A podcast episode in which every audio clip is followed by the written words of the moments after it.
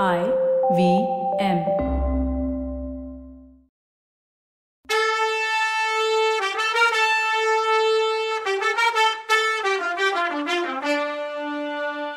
வணக்கங்க. நான் கவிதா பேசுறேன்.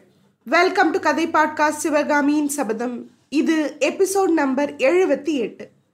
இந்த எபிசோடோட டைட்டில் பாடலில் மகேந்திரருக்கு செய்தி. தாளங்கள் ஜதிகள் அடவுகள் தீர்மானங்கள் எல்லாம் அது அது அந்தந்த இடத்துல ஓடி வந்து சிவகாமிக்கும் சேவை செஞ்சுது. சிவகாமியோட மனசு ஆனந்த வெளியில மிதந்துட்டு இருந்துச்சு. அவளோட உடம்போ எல்லை இல்லாத ஆனந்த வெள்ளத்துல அனாயாசமா மிதந்துட்டு இருந்துச்சு. பார்த்துட்டு இருந்த சபையோர்களும் ஆனந்த கடல்ல மிதந்தாங்க. பரதநாட்டியத்துல முதல் பகுதி நிறுத்த முடிஞ்சப்போதான் சபையோர் தாங்கள்லாம் சஞ்சரிச்ச ஆனந்த கனவு லோகத்திலிருந்து பூமிக்கு வந்தாங்க. அப்ப சபையோட நாலு பக்கத்துல இருந்தும் பிரமாதமான கரகோஷம் எழுந்துச்சு. அப்படி கரகோஷம் பண்ணி தங்களோட சந்தோஷத்தை தெரிவிச்சவங்க ரெண்டு சக்கரவர்த்திகளும் கூட தான் நடனம் ஆரம்பிக்கிறதுக்கு முன்னால சிவகாமியும் ஆயனரும் மகேந்திர சக்கரவர்த்தி கிட்ட கட்டளை பெற்றுக்கிட்டு நடன வட்டத்தை பார்த்து போகும்போது வாதாபி மன்னர் மகேந்திர பல்லவரை பார்த்து என்னது இது? இவ்வளோ மரியாதை பண்றீங்களே. எங்கள் நாட்டில் எல்லாம் சாட்டையால் அடித்து ஆட சொல்லுவோன்னாரு. சத்ராச்சரையா எங்கள் நாட்டில் எல்லாம் அப்படி இல்லை. இங்கே கலைகளுக்கும் கலைஞர்களுக்கும் ரொம்ப மரியாதை கொடுப்போம். நாட்டை ஆள்ற மன்னர்களையும் சக்கரவர்த்திகளையும் மாதிரியே கலை உலகிலையும் சக்கரவர்த்திகளும் அரசர்களும் உண்டு. சிற்ப சக்கரவர்த்தி கவி சக்கரவர்த்தின்னு பட்டங்களும் கொடுப்போம். ஆயனர் சிற்ப சக்கரவர்த்தின்னு பட்டம் வாங்கினவர். நாட்டை ஆள்ற சக்கரவர்த்திக்கு கொடுக்குற மரியாதையை மக்கள் இவருக்கும் கொடுக்குறாங்கன்னாரு. அழகா இருக்கு போங்க உங்க நாட்டு வழக்கம்னு கிண்டலா சொன்னாரு புலிகேசி மன்னர். சிவகாமியோட நிறுத்தம் முடிஞ்சதும் வாதாபி சக்கரவர்த்தியும் மற்றவங்க மாதிரியே கைத்தட்டி பாராட்டுறத பார்த்த மகேந்திர பல்லவர் இப்ப என்ன சொல்றீங்க? கலைஞர்களுக்கு மரியாதை செய்யறது பத்தி உங்க எண்ணத்தை மாத்திக்கிட்டீங்களான்னு கேட்டாரு. நாட்டியம் என்னவோ அற்புதமாக தான் இருக்கு. இது மாதிரி நாட்டியத்தை நான் பார்த்ததே இல்லை. ஆனாலும் அப்படின்னு சொல்லி இடையில பேச்சை நிறுத்தினார். அதுக்கப்புறம் புலிகேசி ஏதோ யோசனையில ஆழ்ந்துட்டாரு. அன்னைக்கு நாட்டியத்துல சிவகாமி முத முதலா எடுத்துக்கிட்ட பாட்டு செந்தமிழ் நாட்டோட ஆதி தெய்வமான வேலனை பத்தினது. வேலன் தன்கிட்ட பக்தி கொண்ட பொண்ணுக்கு தான் திரும்ப வந்து உன்னை ஆட்கொள்றேன்னு வேல் மேல ஆணையிட்டு வாக்கு கொடுக்கறான். ஆனா அந்த சத்தியத்தை நிறைவேற்றல அதனால அந்த பொண்ணு ஏமாத்தமும் மனசு கவலையும் அடைகிறா அந்த நிலைமையிலையும் வேலன் மேலே கோவமோ அவன் மேலே குறையோ சொல்ல அவளுக்கு இஷ்டம் இல்லை. அதனால தப்பையெல்லாம் வேலன் வாகனம் மயில் மேலே போடுறா. மயிலை நிந்திக்கிறா கோவிச்சுக்கிறா. பல விதமா இடிச்சு சொல்றா. அந்த காலத்துல ஆனந்த பைரவின்னு சொல்லப்படுற பழமையான ராகத்துல நாட்டியத்துக்கும் அபிநயத்துக்கும் ஏத்த தாளத்தோட அமைஞ்ச பாட்டு ஒன்ன பாடுனா சிவகாமி. மறவேன் மறவேன் என்று வேலின் மேல் ஆணையிட்ட மன்னரும் மறப்பாரோ? நீலமயிலே. உருகி உருகி உள்ளம் அவரை நினைவதையும் உயிரும் கரைவதையும் அறியாரோ? மயிலே. அன்பர் வரவு நோக்கி இங்குதான் காத்திருக்க அண்ணனடை பயில்வாயோ? வண்ண மயிலே பெம்மான் உன்மேலே வரும் பெருமிதம் தலைக்கேறி பாதையை மறந்தாயோ? பேதை மயிலே. வன்மம் மனதில் கொண்டு வஞ்சம் தீர்க நினைந்து வழியில் உறங்கினாயோ வாழினி மயிலே. தன்னிகரில்லாதான் தனையற்பால் மையல் கொண்ட மங்கை மீதிறங்காயோ தங்க மயிலே. சொன்னாலும் நீ அறியாய் சொந்த அறிவுமில்லாய் உன்னை நொந்தாவதென்ன வன்கண் மயிலே. மண்ணும் கரிபரிகள் புவிகள் பல இருக்க உன்னை ஊர்தியாய் கொண்டோர் தன்னையே நோக வேணும்னு முடிஞ்சது அந்த பாட்டு. இதுல உள்ள அர்த்தம் வேலனோட காதலி நீலமயில் ஒன்ன வளர்த்து வர்றான் அந்த மயிலை பார்க்கும் போதெல்லாம் அவளுக்கு முருகனோட தாமம் அதிகமாகுதான். ஒரு நாள் மயிலை பார்த்து சொல்றா நீ பெருமான் முருகனுடைய வாகனம் அல்லவா? போ போய் அவரை இங்க அழைச்சிட்டு வான்னு கட்டளையிடுற. கட்டளையிடுறதோட நிக்காம மயிலை அடிக்க போறதா பயமுறுத்தி விரட்டி நீல மயில் சீக்கிரம் திரும்பி வரும்னு வரும்போது வேலனை ஏத்துக்கிட்ட ஆடி வரும்னு காதலி வழி மேல விழி வச்சு காத்துட்டு இருக்கா. ஆனா நெடுநேரம் காத்திருந்தும் மயிலையும் காணல வேலனையும் காணல. வேலன் ஒருவேளை அடியோட தன்னை மறந்துட்டு இருப்பாரோன்னு ஒரு நிமிஷம் தோணுது. உடனே அந்த பழைய சம்பவம் அவளுக்கு ஞாபகத்துக்கு வருது. கடைசி தடவை வேலனாவை பார்த்தப்போ என்னை மறந்துடக்கூடாதுன்னு த இறந்து கேட்டதும் அவர் தன்னோட வேல் மேல ஆணையா உன்னை ஒரு நாளும் மறக்க மாட்டேன்னு வாக்களிச்சதும் ஞாபகத்துக்கு வருது. உடனே இல்லை அவர் ஒரு நாளும் என்னை மறந்திருக்க மாட்டாரு. இந்த மயில் தான் லேட் பண்ணுதுன்னு முடிவு பண்ணிக்கிறார் தம் மனக்கண்ணு முன்னாடி மயிலை உருவகப்படுத்தி நிறுத்திட்டு பேச ஆரம்பிக்கிறார் மறவேன் மறவேன்னு வேல் மேல ஆணையிட்ட மன்னரும் மறப்பாரோ நீலமயிலேன்னு சிவகாமி பாடிக்கிட்டு ஆடினப்போ சபையோர் கண்ணு முன்னால இருந்து சிவகாமி மறைஞ்சிட்டா. தமிழகத்து அதிதெய்வமான ஸ்ரீ சுப்பிரமணியர் கையில வேலோட அவங்க கண்ணு முன்னால நின்னார். கருணையும் அன்பு ததும்புன கண்ணால முருகப்பெருமான் தன்கிட்ட காதல் கொண்ட பொண்ணை பார்க்கறதையும் கையில பிடிச்ச வேல் மேல ஆண வைக்கிறதையும் உன்னை என்னென்னைக்கும் மறக்க மாட்டேன்னு உறுதி சொல்றதையும் சபையோர் பிரத்யட்சமா பார்த்தாங்க. அடுத்த நிமிஷம் வேலனும் வேலும் மறைஞ்சு வேலனை பிரிஞ்ச காதலியையும் நீலமயிலையும் சபையில உள்ளவங்க தங்களோட கண்ணு எதிர பார்த்தாங்க. காதலியோட உயிர் வேலனை பிரிஞ்சிருக்கிற ஆற்றாமை துயர்னால உருகி கரையிறதையும் அவங்க பார்த்தாங்க. அவர் எப்ப வருவார்னு இங்க நான் காத்துட்டு இருக்க அண்ணனடை பயில்வாயோ வண்ண மயிலேன்னு பாடுற அடிக்கு சிவகாமி அபிநயம் பிடிச்சப்போ முதல்ல தன்னந்தனியா ஒரு பொண்ணு கண்ணில் அளவில்லாத ஆசையோடையும் ஆர்வத்தோடையும் முடிவில்லாம நீண்டு போன வழியை கண் கொட்டாம பார்த்துட்டு இருக்கத பார்த்தாங்க. அப்புறம் அந்த பொண்ணு அண்ணனடை பயில்ற வண்ண மயில கிண்டல் பண்றதுக்காக தானும் அண்ணனை நடந்து காட்டினப்போ சபையில கலீர்னு சிரிப்பல உண்டாச்சு. அத மாதிரியே முருகன் தன்னை வாகனமா வச்சிருக்க பெருமையினால மயிலோட தலைக்கேர்ன போதையை விட அதனால மயில் பாதையை மறந்து திண்டாடின பேதைத்தனத்தை குறிச்சு காட்டினப்போ சபையில ஒரே குதூகலம். ஒருவேளை என் மேல பழி தீர்த்துக்கிறதுக்காக வழியில வேணும்னு படுத்து தூங்கிட்டியான்னு மயிலை பார்த்து கேட்டுட்டு அப்பேற்பட்ட அநியாயத்தை செஞ்ச மயில என்னவோ எப்படியாவது நீ நல்லா இருந்துட்டு போன்னு மனம் கசந்து ஆசிர்வதிக்கிற மாதிரி வாழி நீ மயிலேன்னு வாழ்த்தி அதுக்குள்ள பாவமும் காட்டினப்போ அந்த சபையில வந்த ஆரவாரத்தை சொல்லி மாளாது. மறு நிமிஷம் காதலியோட மனநிலை மாறி தங்க மயிலேன்னு கொஞ்சி பேசி இந்த பொண்ணு மேல இறங்க மாட்டியான்னு கெஞ்சுறா. உனக்காகவும் தெரியாது சொன்னாலும் கேட்க மாட்ட. உன்னை சொல்லி என்ன புண்ணியம்? ஏவன் கண் மயிலேன்னு மயிலோட கொடுமையான கண்களோட சலன பார்வைய சிவகாமி சொன்னப்போ சபையில உள்ளவங்க அதிசயத்துல மூழ்கி போனாங்க.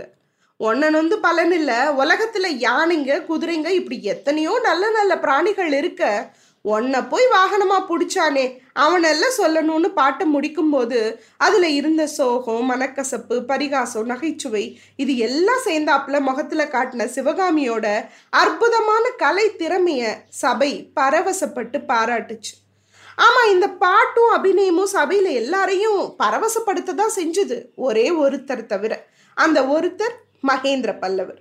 அவர் முகத்துல சினுக்கம் வந்துச்சு. வேலன் கிட்ட காதலை வெளியிடுற விதத்துல சிவகாமி மாமல்லர் கிட்ட தான் மனசு போனதை சொல்றா போல. வேல் மேல ஆணையிட்ட அரசர்னு சொன்ன ஸ்லேடை ரொம்ப தெளிவா மகேந்திரருக்கு புரிஞ்சுது. தன்னிகர் இல்லாதான்னு சொல்லும்போது சிவகாமி தன்னை பார்த்ததோட அர்த்தத்தையும் புரிஞ்சுக்கிட்டாரு அவரு. ஆஹா இந்த பொண்ணுக்கு என்ன தைரியம்? தன்னை சமாதானமோ சரியோ பண்ணி அவ காரியத்தை சாதிச்சுக்க நினைக்கிறா போல. ஆஹா இந்த மகேந்திர பழவன் எப்படிப்பட்டவன்னு அவளுக்கு இன்னும் தெரியல. இப்படி நினைச்சு சக்கரவர்த்தி அங்க இருந்த காவல்காரன் கிட்ட ஏதோ சொல்லி அனுப்புனாரு. அவன் போய் ஆயனர் காதோட ஏதோ சொன்னான். அம்மா வாகீச பெருமான் பதிகம் ஒன்று பாடு அப்படின்னாரு ஆயனர் சிவகாமி கிட்ட. ஏற்கனவே சக்கரவர்த்தியோட சினுங்கின முகத்துல இருந்து அவர் என்ன நினைக்கிறாருன்னு அவ கொஞ்சம் ஊகிச்சு வச்சிருந்தா. அவர் சொல்லி அனுப்பின செய்தியை கேட்டதும் அது உறுதியாயிடுச்சு அவளுக்கு.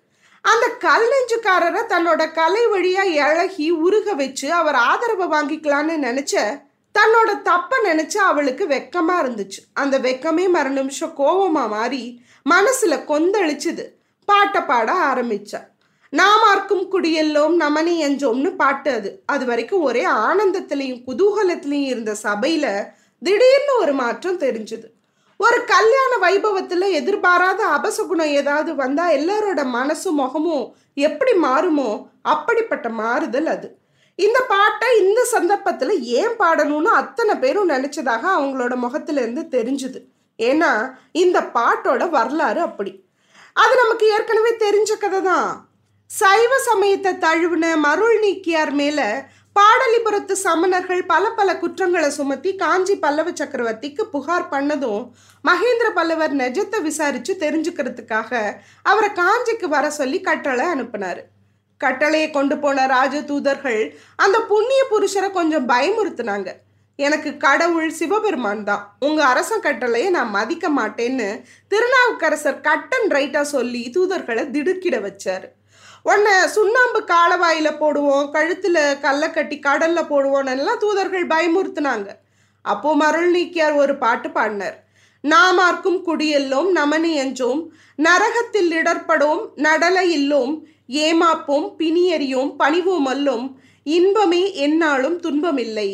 தாமார்க்கும் குடியில்லா தன்மையான சங்கரனர் சங்க வெண் குழையார் காதில் கோமார்க்கே நாம் என்று மீளா வாளாய் கொம்மலர்ச்சே வடியினையே குறுகினோமே அப்படின்னு இந்த பாட்டை ஓலையில எழுதி இதை எடுத்துட்டு போய் உங்க அரசர்கிட்ட கொடுங்கன்னு சொன்னார்.